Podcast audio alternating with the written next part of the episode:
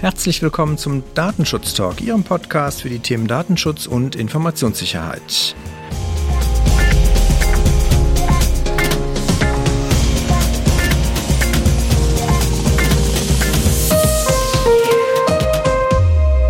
Mein Name ist Heiko Gossen und ich begrüße Sie heute wieder ganz herzlich zu einer neuen Themenfolge oder um genau zu sein, zu einer kleinen Themenreihe, nämlich wir werden eine kleine Themenreihe zum Thema Microsoft und Datenschutz machen.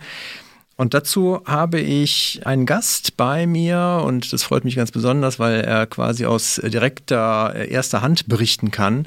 Und zwar Herrn Fatih Ataoglu von Microsoft Deutschland. Hallo, Herr Ataoglu. Hallo, guten Tag. Herr Oglu, Sie sind Head of Privacy and Data Security bei Microsoft Deutschland und seit November letzten Jahres, also 2020 dort. Sie sind aber schon deutlich länger im Datenschutz aktiv, wenn ich das richtig verstanden habe, seit 2008 schon und waren bei verschiedenen Unternehmen wie Bayer, Metro und dementsprechend natürlich sehr erfahren, was das Thema angeht.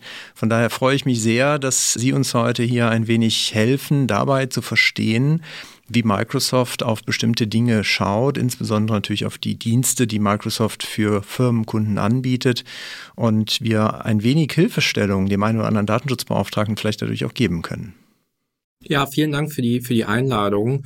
Und im Grunde freuen wir uns natürlich sehr, dass wir hier solche Gelegenheiten nutzen können, um tatsächlich Unternehmenskunden im, mit Blick auf die Datenschutzfragestellung, aber auch auf die Fragestellung hinsichtlich Datensicherheit unterstützen zu können.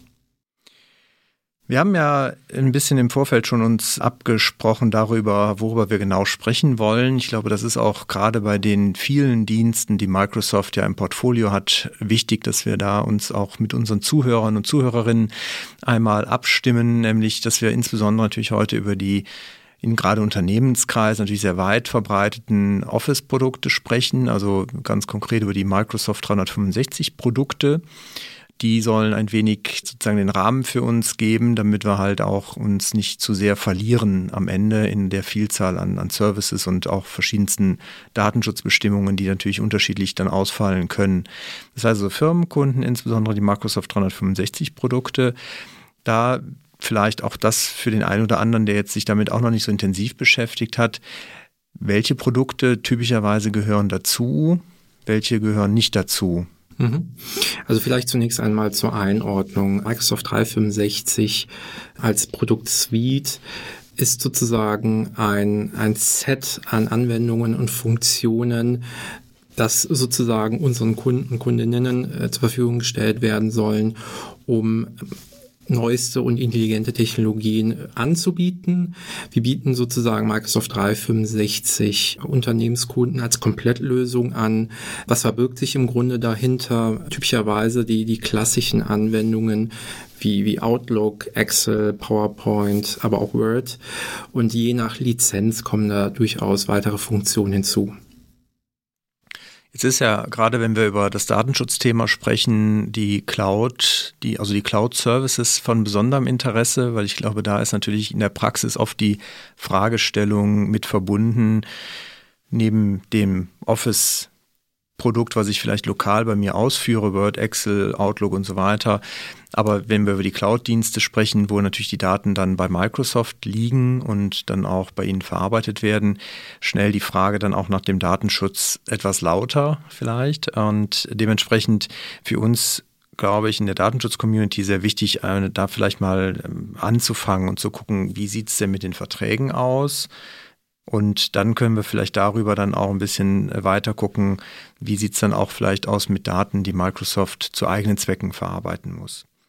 Fangen wir mal vorne an. Wir haben ja letztendlich Microsoft als globales, als globaler Konzern erstmal. Wir kennen es als amerikanisches Unternehmen, wissen natürlich alle, die sich damit schon beschäftigt haben. Deswegen diskutieren wir natürlich auch häufig über gerade das Thema Drittstaatentransfer. Aber fangen wir mal vorne an. Wer ist denn, wenn ich jetzt als deutsches Unternehmen mich entscheide, ich möchte gerne die Microsoft Cloud Produkte nutzen, möchte zum Beispiel halt Outlook bzw. Exchange äh, Services nutzen oder auch OneDrive um meine Daten abzulegen. Wer ist dann eigentlich mein Vertragspartner? Mhm.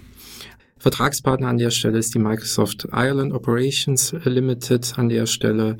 Das ist im Grunde auch transparent einsehbar, denn die, unsere Produkt Terms beziehungsweise unsere standardisierten Verträge sind öffentlich einsehbar, können jederzeit heruntergeladen werden beziehungsweise eingesehen werden. Und gleiches gilt natürlich auch für unser sogenanntes Data Protection Addendum, kurz DPA.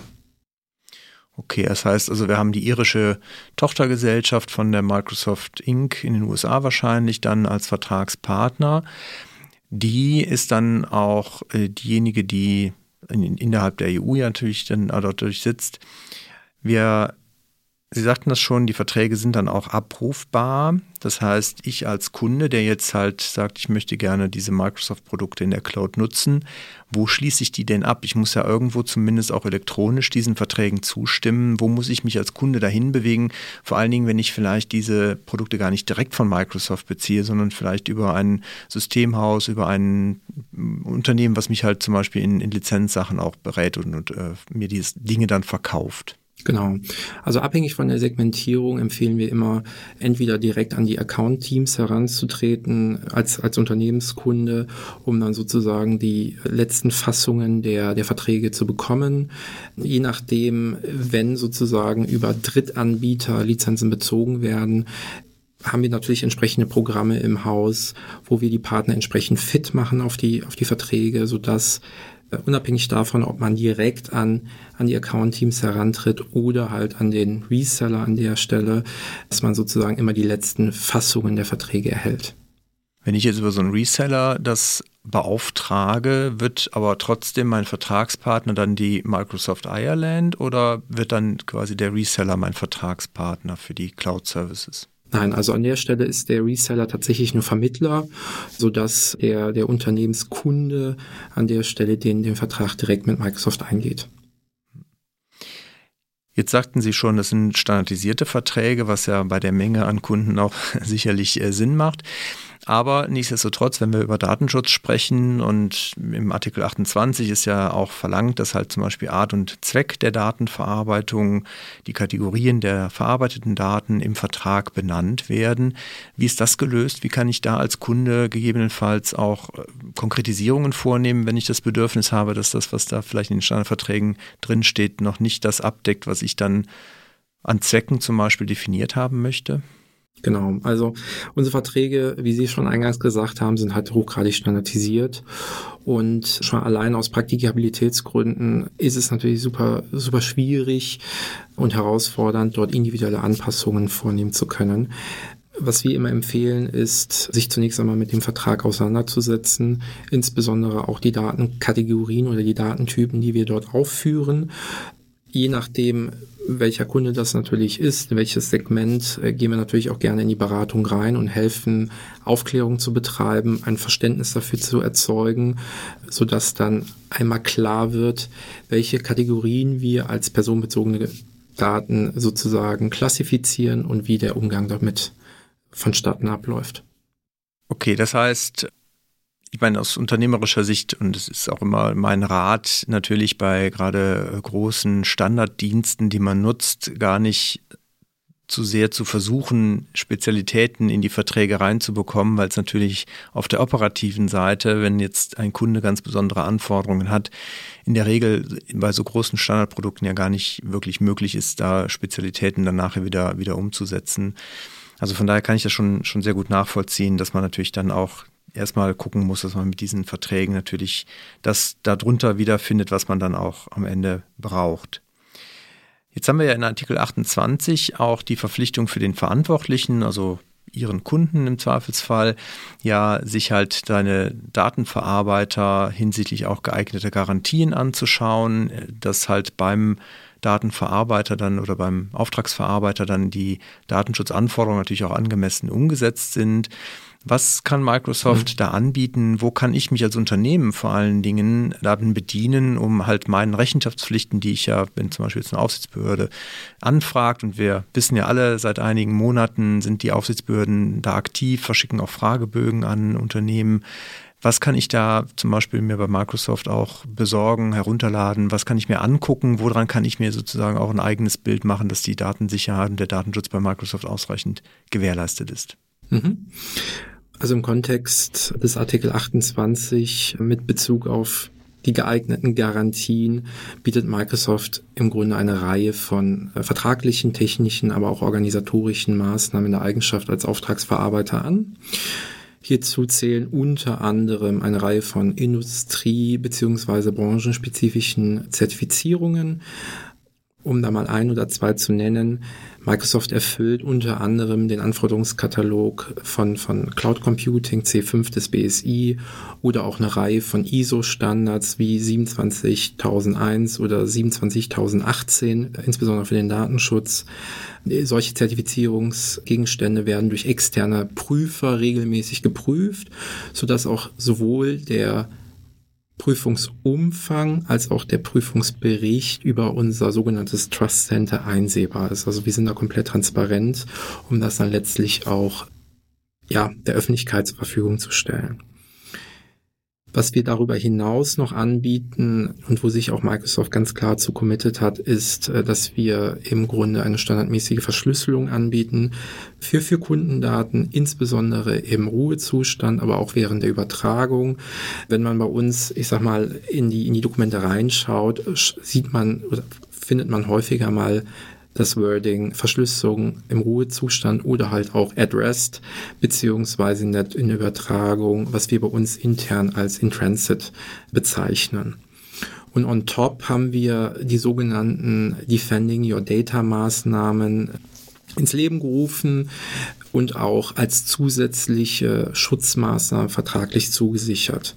Was heißt das eigentlich im Detail? Erstens verpflichten wir uns als Unternehmen, dass wir jede Anfrage einer staatlichen Stelle, egal von welcher Regierung, äh, nach Daten unserer Unternehmenskunden oder unserer Kunden aus der, aus der öffentlichen Hand anfechten werden, wenn es dafür eine rechtliche Grundlage gibt. Das ist im Übrigen halt auch eine Verpflichtung, die über den vorgeschlagenen Empfehlungen des äh, Europäischen Datenschutzausschusses hinausgeht. Und zweitens, und das ist, glaube ich, auch eine sehr, sehr wesentliche Maßnahme, die wir vertraglich auch zusichern, ist, wir werden sozusagen NutzerInnen unserer Kunden finanziell entschädigen, wenn wir ihre Daten aufgrund einer Anfrage einer staatlichen Stelle unter Verletzung der äh, DSGVO offenlegen müssen. Ja, das sind im Grunde zwei, ich sag mal, sehr aus meiner Sicht zwei maßgebende Verpflichtungen, die wir letztlich auch vertraglich zusichern. Ich glaube, das ist auf jeden Fall schon mal ein ganz wichtiger Hinweis, gerade jetzt, wenn wir natürlich über so ein Transfer Impact Assessment sprechen, wenn es dann auch nachher um Drittstaatentransfers ja geht. Da würde ich vorschlagen, gucken wir vielleicht dann in der nächsten Folge nochmal ein bisschen genauer drauf, um hier mal so einen kleinen Cliffhanger dann auch reinzubauen. Was wir vielleicht aber nochmal in Abgrenzung vor allen Dingen, glaube ich, das ist auch nochmal ein wichtiger Punkt, der auch von ja, Aufsichtsbehörden immer mal wieder auch moniert wird, ist halt die Frage, wenn ich die Dienste nutze, wie zum Beispiel Microsoft Teams, und in den Verträgen steht dann zum Beispiel auch drin, dass Microsoft sich halt die Verarbeitung von bestimmten Daten zu eigenen Zwecken vorbehält. Da ist natürlich immer die spannende Frage. Einerseits ist das, also welche Daten sind das konkret? Und äh, vor allen Dingen, wie ist das dann halt auch vereinbar mit der Auftragsverarbeitung, die ja in der Regel eher weisungsgebunden stattfindet und nicht unbedingt eine Verarbeitung zu eigenen Zwecken beinhaltet? Mhm. Also im Kontext, für welche Zwecke Microsoft Daten verarbeitet, gibt es eigentlich einige, einige Hinweise, die äh, ähm, sicherlich äh, wissenswert sind für Kunden, vielleicht vorangestellt. Und das ist auch ein zentrales Commitment von der Company als solches, dass der Schutz von Kundendaten für Microsoft oberste Priorität hat. Das vielleicht mal vorangestellt. Und im Grunde gibt es da zweierlei grundlegende Richtungen. Zum einen nutzt Microsoft Kunden- oder personenbezogenen Daten um die gewünschten Online-Dienste bereitzustellen. Hierfür können dann durchaus Diagnosedaten erhoben werden. Zu den Diagnosedaten können wir gerne auch nochmal im, im weiteren Verlauf nochmal ganz konkret einsteigen beziehungsweise zum Unterschied zu den Diagnosedaten die sogenannten funktionalen Daten, die insbesondere Anwendungen benötigen, um bestimmte Funktionen bereitstellen zu können. Ganz wichtig äh, in dem Kontext ist, dass wir weder Namen von Kunden oder E-Mail-Adresse noch Inhalte in diesen sogenannten funktionalen Daten verwenden. Das, um da mal vielleicht mal ein ganz konkretes Beispiel zu nennen, verarbeiten wir beispielsweise Informationen, insbesondere den Standort eines Geräts, um die angezeigte Uhrzeit syn zu synchronisieren. Das ist im Grunde ein, ein Feature, was in den, in den Produkten äh, vorliegt. Und um einfach auch diese Komfortfunktion anbieten zu können, äh, werden dann solche Informationen äh, verarbeitet, wie in dem konkreten Fall, dass dann die Uhrzeit synchron gehalten werden. Das ist so der, der eine große Themenkomplex. Zum anderen nutzen wir äh, Daten für die sogenannten legitimen Geschäftstätigkeiten von Microsoft. Die sind auch bei uns in den Verträgen transparent gemacht worden. Das sind äh, sechs an der Zahl. Um, um da mal ein Beispiel zu nennen, wir nutzen Daten ins, zum Beispiel bei der, bei der Bekämpfung von Cyberkriminalität. So haben wir beispielsweise durch entsprechende Auswertungen gemeinsam mit Strafverfolgungsbehörden das weltweit größte Botnet zerschlagen können. Also um das einfach auch nochmal entsprechend an der Stelle einordnen zu können.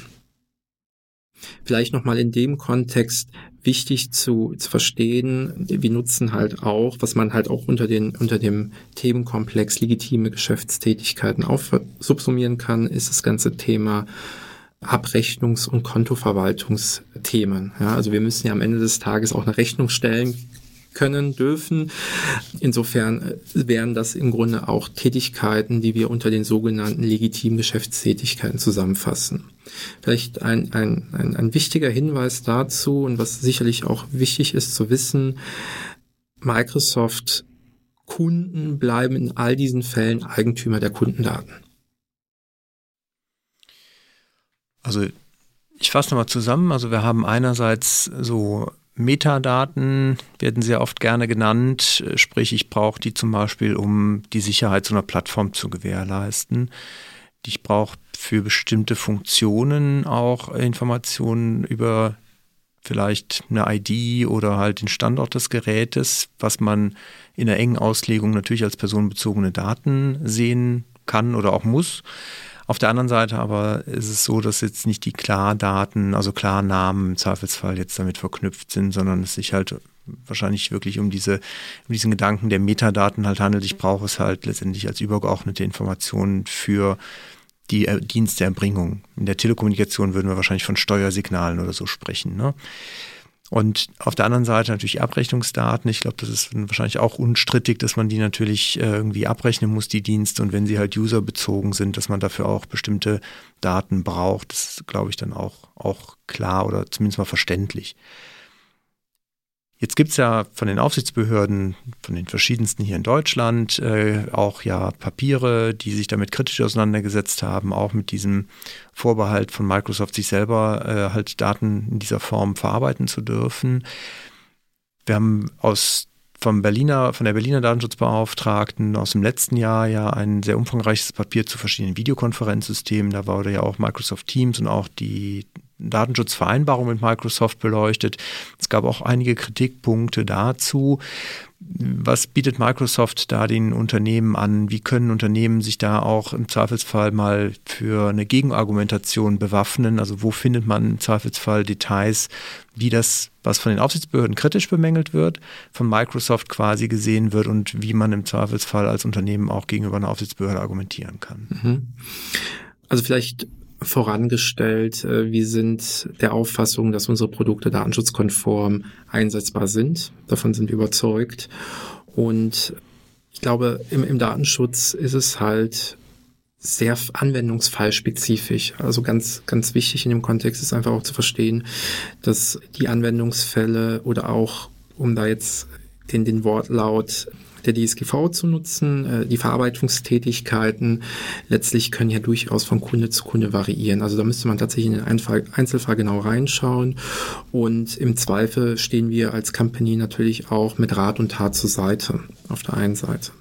Zur, zu den Aufsichtsbehörden, insbesondere zu der Auffassung äh, aus Berlin, haben wir durchaus die Kritikpunkte aufgegriffen und beispielsweise bei uns intern über einen entsprechenden Blog kommentiert.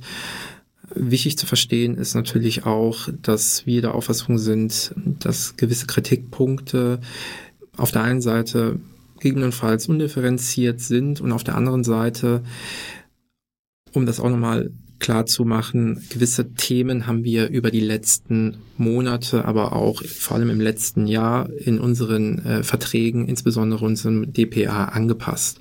Also gewisse Punkte, die vielleicht jetzt noch im Netz kursieren oder in diversen Blogs, sind möglicherweise schon obsolet.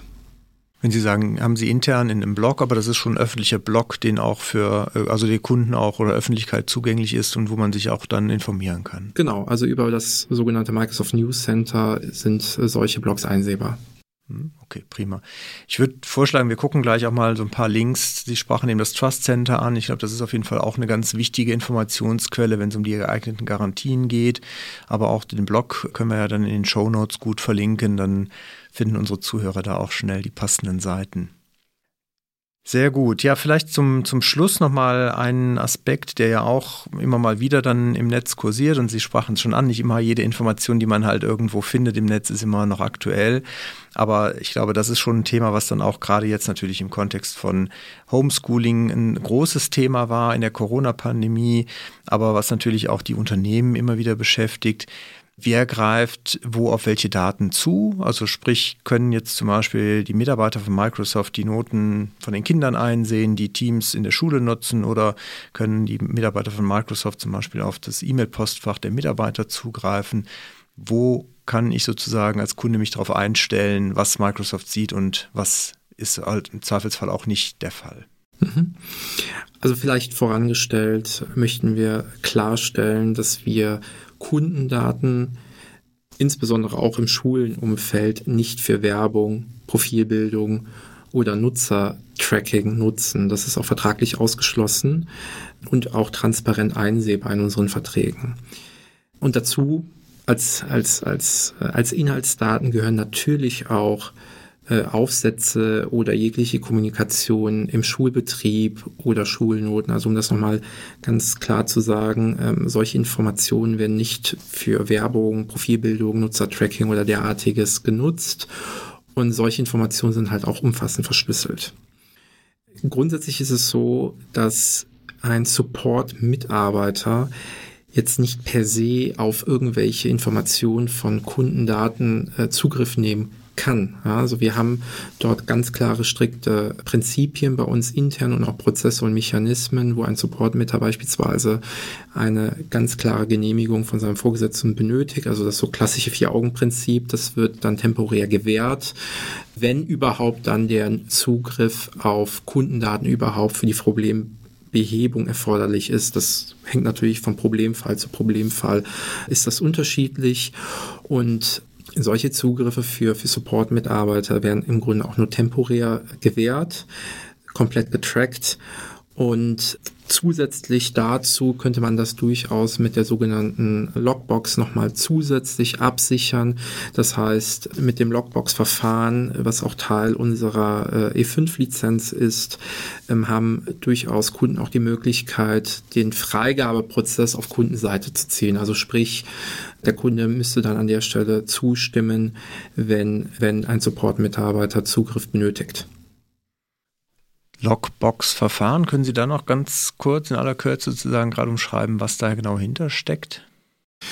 Genau, also unter dem Logbox-Verfahren oder noch präziser ausgedrückt gedrückt Customer Logbox erweitern wir das sogenannte Vier-Augen-Prinzip zu einem Sechs-Augen-Prinzip. Das heißt, wie eingangs erwähnt, wenn der Zugriff auf Kundendaten im Rahmen des Supportfalls tatsächlich notwendig wird, so stellt der Support-Mitarbeiter zunächst einen Antrag bei seinem Manager.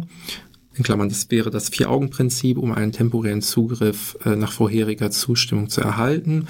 Der gesamte Prozess wird gemonitort und falls der Kunde an der Stelle diesen Support Prozess zusätzlich absichern möchte, so kann, hat, er, hat der Kunde die Möglichkeit, das sogenannte Customer Logbox Verfahren einzusetzen. Hierdurch wird das Vier-Augen-Prinzip um, ein, um das Sechs-Augen-Prinzip erweitert.